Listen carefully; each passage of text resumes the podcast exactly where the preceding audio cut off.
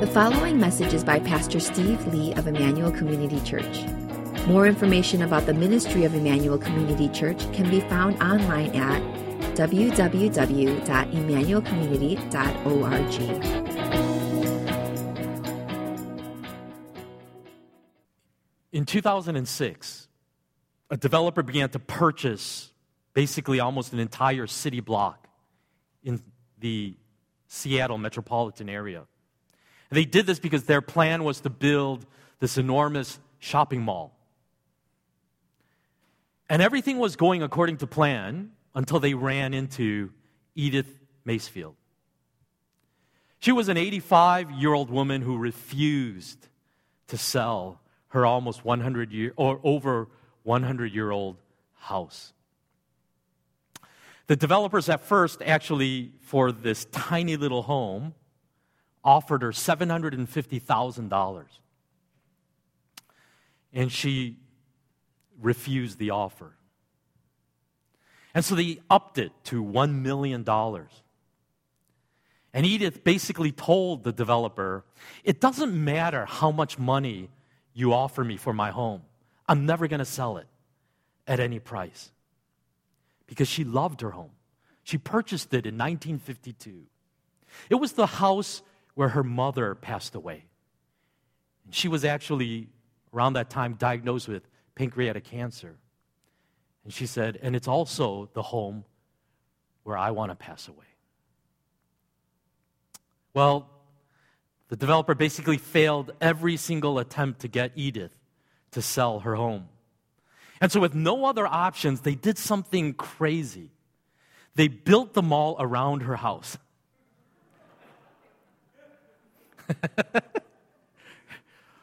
and so it's just insane. This block sized shopping mall with this little indentation where they've built around this tiny little thousand square foot home. Edith got her wish. In 2008, she died in the house that she loved. And what's so fascinating is that people came from all over the world to see this home and take pictures in front of it. A Seattle music festival was named in her honor. In fact, quite a few people even got tattoos with the image of her home on their bodies. And the question is this why did Edith's story strike such a deep chord with so many people? I think it's because of this. In an unstable world that is always changing, I think the truth is we all long to find a place to call home where we could be rooted and secure. That's why Edith became a hero to so many people. She fought for the home that she loved and passed away in it. Last Sunday, I began this brief three part series called Homesick exploring our longing for a place to call home, and how the gospel speaks to this need of every human heart. And in that first message, I re- referenced this interesting Welsh word, hiraeth, which means a homesickness for a home to which you cannot return, a home which maybe never was. The nostalgia, the yearning, the grief for the lost places of the past. It's strange that we can experience a nostalgia, a homesickness for a home that we may have never actually even known. And that's because all of us have this hope for a place called home where we are fully known and fully accepted. Even if we've never actually experienced that level of security and comfort before. Genesis tells us that when God created the world, He created it to be a true home for His people. Because in that garden, He provided everything that we would need to live a life of flourishing, not only physically, but emotionally and spiritually. As I commented last week, Adam and Eve, we are told we're naked and unashamed, fully known and fully accepted. But when Adam and Eve disobeyed God and ate from the forbidden fruit, sin entered creation. Honesty and vulnerability were replaced with hiding and shame. Security gave way to fear. Acceptance and love were replaced by attack and blame shifting. And that is why our ultimate homesickness for this home that we long for is something that the truth is none of us have actually experienced in its fullness. Because that homesickness, that cosmic homesickness, is ultimately nothing less than a longing for the garden of being fully known and fully accepted. Tim Keller has this famous quote, and he says, To be loved but not known is comforting but superficial. In other words, this is not genuine love, but it is a love that is based on not our true selves, but what we reveal, choose to reveal to others. Our false self, a carefully curated image of ourselves that we think will be acceptable to others. But then Keller goes on and he says, To be known and not loved is our greatest fear. In other words, we take the risk. We reveal who we truly are on the inside and we get rejected for it. Confirming our greatest fear that no one could accept us if they really knew the truth about us. And so Keller concludes but to be fully known and truly loved is, well, a lot like being loved by God. It is what we need more than anything. It fortifies us for any difficulty life can throw at us. Fully known and fully loved. That is the love that God offers us through Jesus' death on the cross. This is the gospel. Well, that's a bit of a review of what we covered last week. And I'm going to apply these ideas of our homesickness and a longing for home to the gift that God gives us in the church. And I want to start by arguing that it is only when we truly believe what the Bible says about God's love for us that we can truly find our way back home to God. Henri Nouwen says this God's love for me was limited by my fear of God's power. And it seemed wise to keep a careful distance, even though the desire for closeness was immense. I know that I share this experience with countless others. I have seen how the fear of becoming subject to God's revenge and punishment has paralyzed the mental and emotional lives of many people. This paralyzing fear of God is one of the great human tragedies. And so, in countless ways throughout the pages of the Bible, God is declaring a message to us that He loves us, that He is for us, that He offers us forgiveness in the face of our sin and mercy in the face of our stubbornness and rebellion. And the story that we find in the Gospel of Luke in the 15th chapter, the prodigal son, is one of Jesus' most famous stories to illustrate this love of God for us. And what's interesting to me is that this story of the prodigal son is the story of a homesick child who finds his way back to the home that he left. And it's the story of a father who has two sons. The younger son does the unthinkable, demanding his share of the inheritance before his father is even dead. And he takes that money and he heads off to what we're told is a distant country where he squanders it in wild living until a famine hits the land. And desperate and out of money, this younger son finds himself feeding unclean pigs for a living and wishing to eat the pods that he is feeding these swine. The younger son has destroyed any hope of reconciliation with his father. He has essentially wished his father dead by demanding his inheritance while the father was still alive. And then he squanders that money on wild living, and now he has defiled himself with unclean animals. And through this younger son, Jesus is painting the picture of a person that is utterly irredeemable. It's beyond the pale what he has done. Even the remotest hope of returning home as a son is destroyed. And so he hatches an alternate plan. In Luke 15, verse 17 to 24, it reads When he came to his senses, he said, How many of my father's hired servants have food to spare? And here I am starving to death.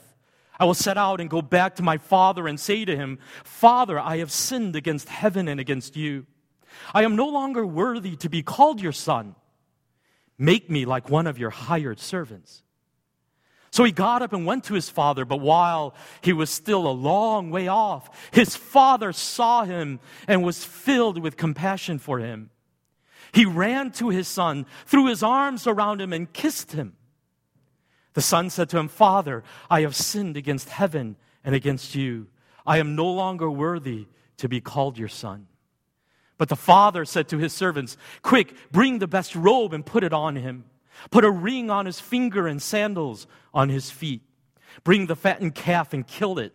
Let's have a feast and celebrate. For this son of mine was dead and is alive again. He was lost and is found. So they began to celebrate. You see, through this story of the prodigal son, Jesus exceeds our greatest hopes of what God is like. That God is a God of love and mercy. Old Testament scholar Kenneth Bailey, commenting on this particular detail of the Father running to the Son, writes this The Father breaks the mold of Middle Eastern patriarchy. He takes the bottom edge of his long robes in his hand and runs to welcome his pig herding son. He falls on his neck and kisses him before, he, before hearing his prepared speech. The father does not demonstrate love in response to his son's confession. Rather, out of his own compassion, he empties himself assumes the form of a servant and runs to reconcile his estranged son. Traditional, traditional Middle Easterners wearing long robes do not run in public. To do so is deeply humiliating. This father runs. Rather than experiencing the ruthless hostility he deserves and anticipates, the son witnesses an unexpected, visible demonstration of love in humiliation. It's an interesting detail that Bailey brings out is that Middle Eastern men never run in public. It's highly embarrassing. Adults don't run. Men do not run. But in this story, Jesus says, the Father runs. The Father runs like a child to his child to rescue him. In depicting the humiliation of the father running to his son, Jesus was foreshadowing his own humiliation that he would experience on the cross as he would take our guilt and shame on himself. And as moving as the embarrassment of an elderly man running like a child may be, it doesn't do justice to the humiliation that Jesus experienced on the cross. The reason why God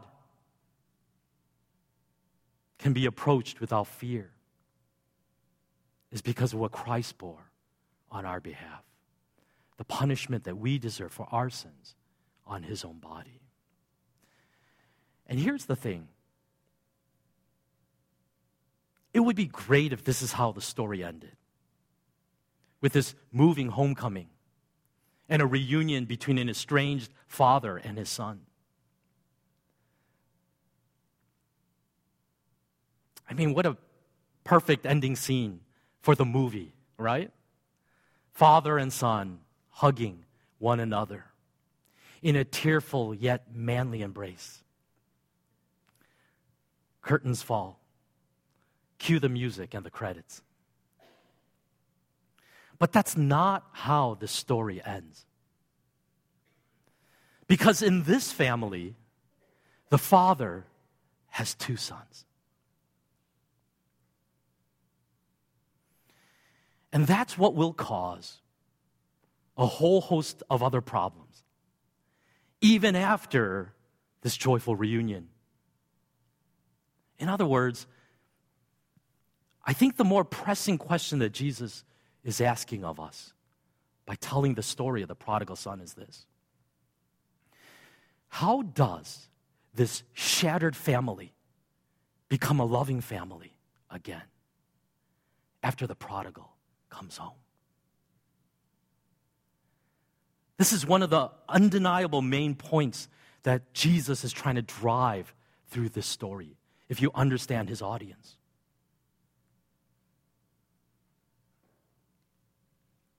The first point in this that I want to make is this through the church, God provides every believer with a new family, a new home.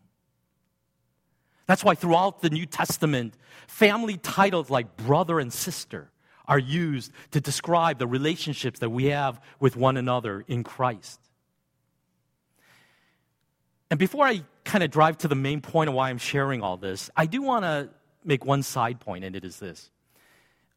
Especially here at ICC, I think this is a very needed message because of the season of life that many of us find ourselves in.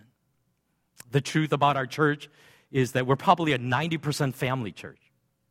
And the typical demographic at ICC is a family that's parents in their mid 30s into the 40s with a couple kids in tow. And I worry that, particularly in the season of life that many of us find us ourselves in, we have become utterly consumed by our families. And I worry that out of that, many of us have become too isolated because of the demands of family life. So that in essence, what we have done is we have pulled away from other meaningful relationships in our life because we're investing in our families. And I think what the Bible teaches us is this we need deep and meaningful relationships beyond our family. We, in other words, cannot truly flourish as God intended us to without those relationships in our life. And the truth is, even as I look at our church, I know many of us have pretty much abandoned any serious friendships that we once had for the sake of our families. So that we find ourselves in a pretty lonely place Jen Pollock Michel writes this The church must bear witness to bonds of human love and loyalty that exist outside of the marriage covenant, to a home that exists outside of the nuclear family. The nuclear family cannot bear the full weight of human hope and expectation, struggle and need. It's too fragile and human an entity. As a married woman with children, I need relational connection and commitment beyond the circle of my immediate family, both for myself as well as the, for the sake of my family. It is not easy to stretch across the demographic differences of our lives and make a go at community. But this is part of the church's housekeeping. If home is God's welcome, then each of us must work to make sure everyone belongs. God has a home, and He is looking to share it. As the psalmist describes him, he is, quote, father of the fatherless and protector of widows. And I would add to what we just read here that hearing that quote, I suspect, could stir some pretty strong emotions in some of you because of the way that some of you may feel about how the church has failed you. And I think it is, especially when we talk about ideals like this, like what the church ought to be, so easy to play the victim and to basically use quotes like this to hurl attacks at the church and judge others. But I'm going to say this, and I know it may sound a bit insensitive, but I hope you understand what I'm trying to say here. Is that we will be a part of the problem and not a part of the solution until we first see ourselves as the older brother in the story of the prodigal son. As Christ intended us to identify with this story. The story goes on in verse 25 to 32. Meanwhile, the older son was in the field. When he came near the house, he heard music and dancing. So he called one of the servants and asked him what was going on. Your brother has come, he replied, and your father has killed the fattened calf because he has him back at safe and sound. The older brother became angry and refused to go in. So his father went out and pleaded with him. But he answered his father, Look, all these years I've been slaving for you and never disobeyed your orders. Yet you never gave me a young goat so I could celebrate with my friends. But when this son of yours, who has squandered your property with prostitutes, comes home, you kill the fattened calf for him. My son, the father said, you are always with me, and everything I have is yours. But we had to celebrate and be glad because this brother of yours was dead and is alive again. He was lost and is found. Let me ask you what is at the core of this older brother's struggle? I would argue this. He couldn't accept his younger brother back home like his father could because he couldn't understand his own father's love for him. And so all that flows out of his mouth is anger and complaint. All these years I have slaved for you, and not one thank you from your lips.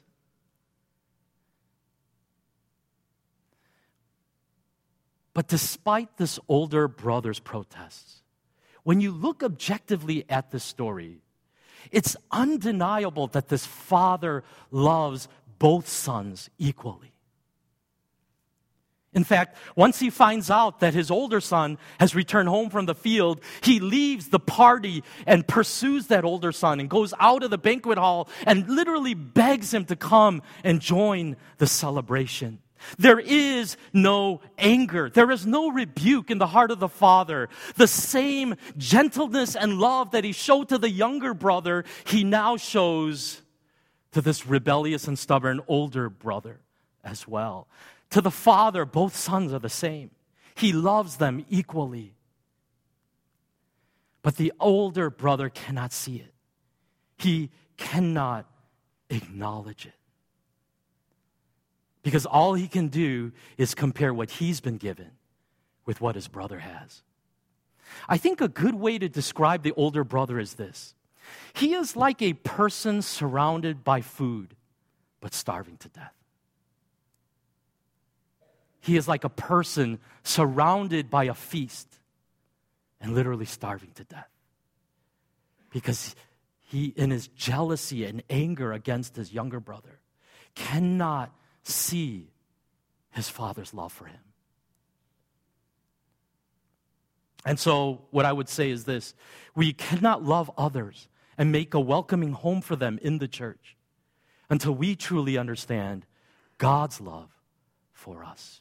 And the truth is this I, as well as every one of you in this room, resemble the heart of that older brother far more than we can acknowledge or own up to. I want to say that I think for many of us, a cloud hangs in our heart against many in the church that makes it very hard for us to love and accept them in the same way that God loves and accepts them. So many people that we judge, so many people that we think we're better than and look down on. And I think this is that many of us, like this older brother, operate from a spirit of poverty rather than understanding the generosity of the God who has poured so much love on us.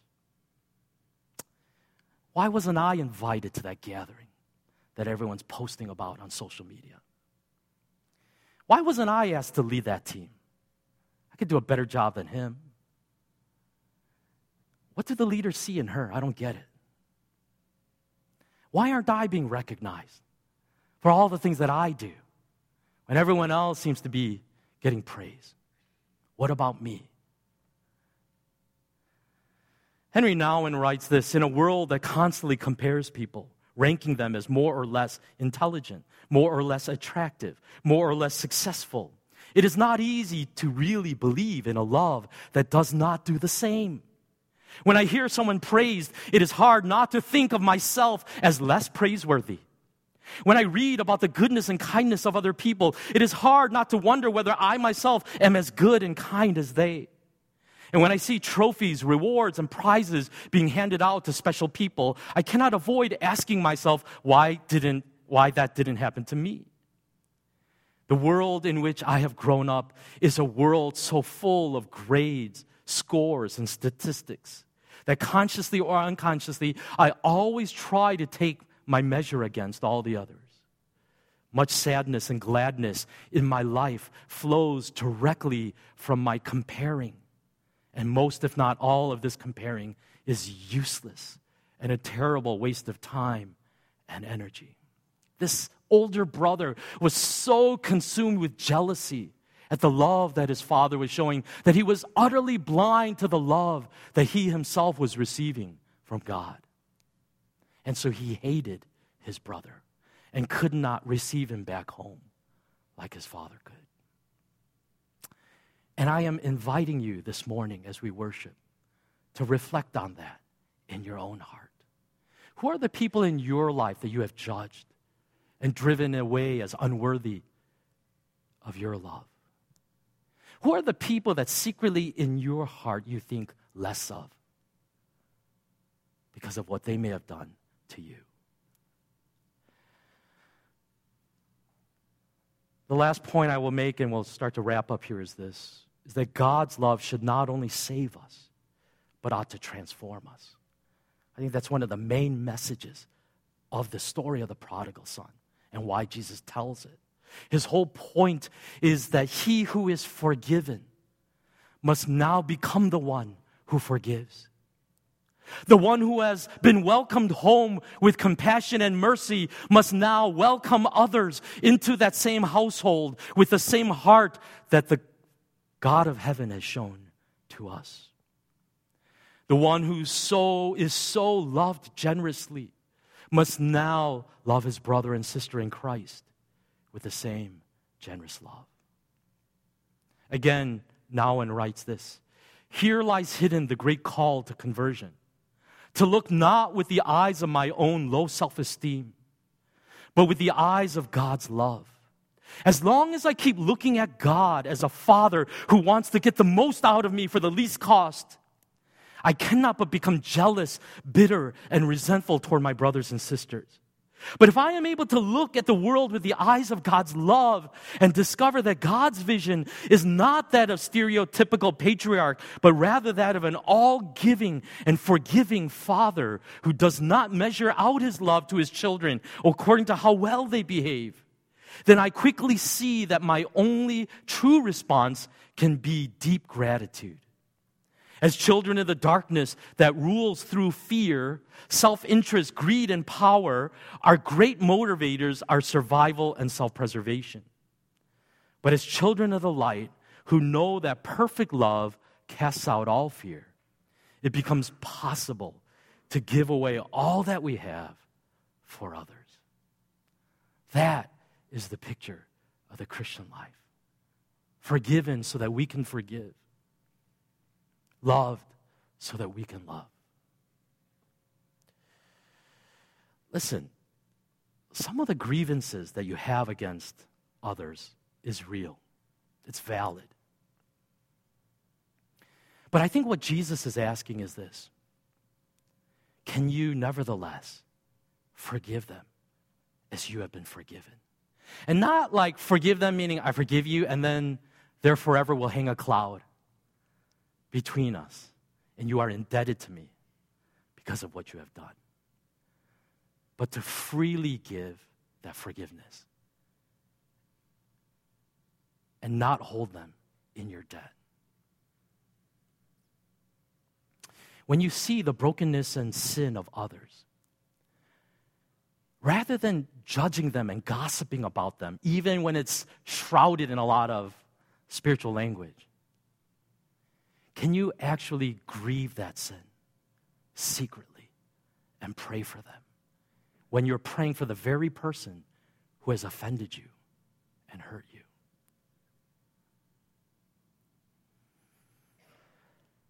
Jesus says in Luke chapter 6, 32 to 36, if you love those who love you, what credit is that uh, to you? Even sinners love those who love them. And if you do good to those who are good to you, what credit is that to you? Even sinners do that. And if you lend to those from whom you expect repayment, what credit is that to you? Even sinners lend to sinners, expecting to be repaid in full. But love your enemies, do good to them, and lend to them without expectation, expecting to get anything back. Then your reward will be great. And here's the key and you will be children of the Most High. And he's saying you're going to be part of this family, the spiritual family, because he is kind to the ungrateful and wicked. Be merciful, just as your Father is merciful. This message weighs very heavy on my heart because I feel like right now we're in a season of our church where I'm hearing a lot of chatter in our community of the grievances that people have against me, against others, and the dissatisfaction that that has resulted in. And I, when I hear them, I, I don't know what to say. It's valid. I am not a perfect pastor, I make mistakes, and we are not a perfect church. But the only way that we're going to survive as a community is if we understand that we are a community that is founded on the love of God. Each of us receiving this love and being called to give that love to one another. And so I want to challenge you this morning.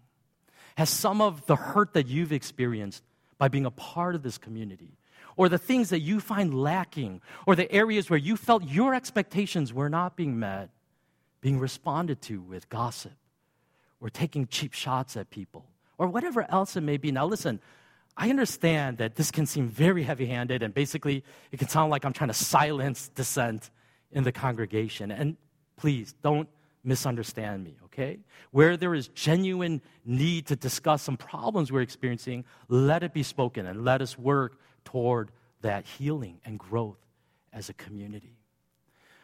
But I wonder if, under the foundation of all of that, what we can say is we are being obedient to what Christ says be merciful, just as your Father is merciful. Amen? And that's the only way we're going to become the family of God. As God's children, in other words, what Jesus is saying is there ought to be a family resemblance with the same kind of love that our Father displays to every one of us here in this room. Let us share that with one another. Let's pray. We're going to have a song of response here before we actually come to the Lord's table and take communion together. And can I just invite you to just reflect on what's been shared with you right now? Can I ask you, in all honesty, can you identify with the spirit of the older brother? And can you understand that spirit of poverty that is inside every one of us? As we maybe look at others, maybe not with a merciful heart, but with more of a judgmental heart. In other words, how do we build a healthy, loving family out of a shattered family? Filled with so many prodigals. The only way that we can do that is when we first soak in the love of God ourselves and understand how much the merciful love of God is given to us. And so, could I invite you to maybe just spend a few moments in prayer, maybe even in repentance? If there have been some people in your heart that you've been harboring a secret grudge or judging with a spirit of self righteousness, and maybe you can say, God, who am I? Who am I to judge this person and throw stones at them? All I am is a child of mercy, a child of love. And so, God, do that inner work in my heart so that when I see my brother and sister in Christ, all I can see is a fellow sinner in need of that same mercy, and that I can embody that mercy to them. Would you just pray that for a few minutes, and our worship team will lead us in a song, and then we'll come to the Lord's table.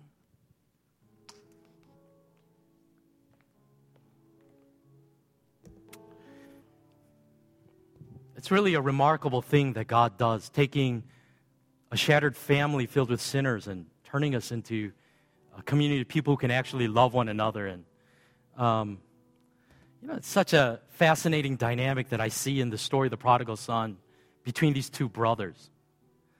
You know, it's like the,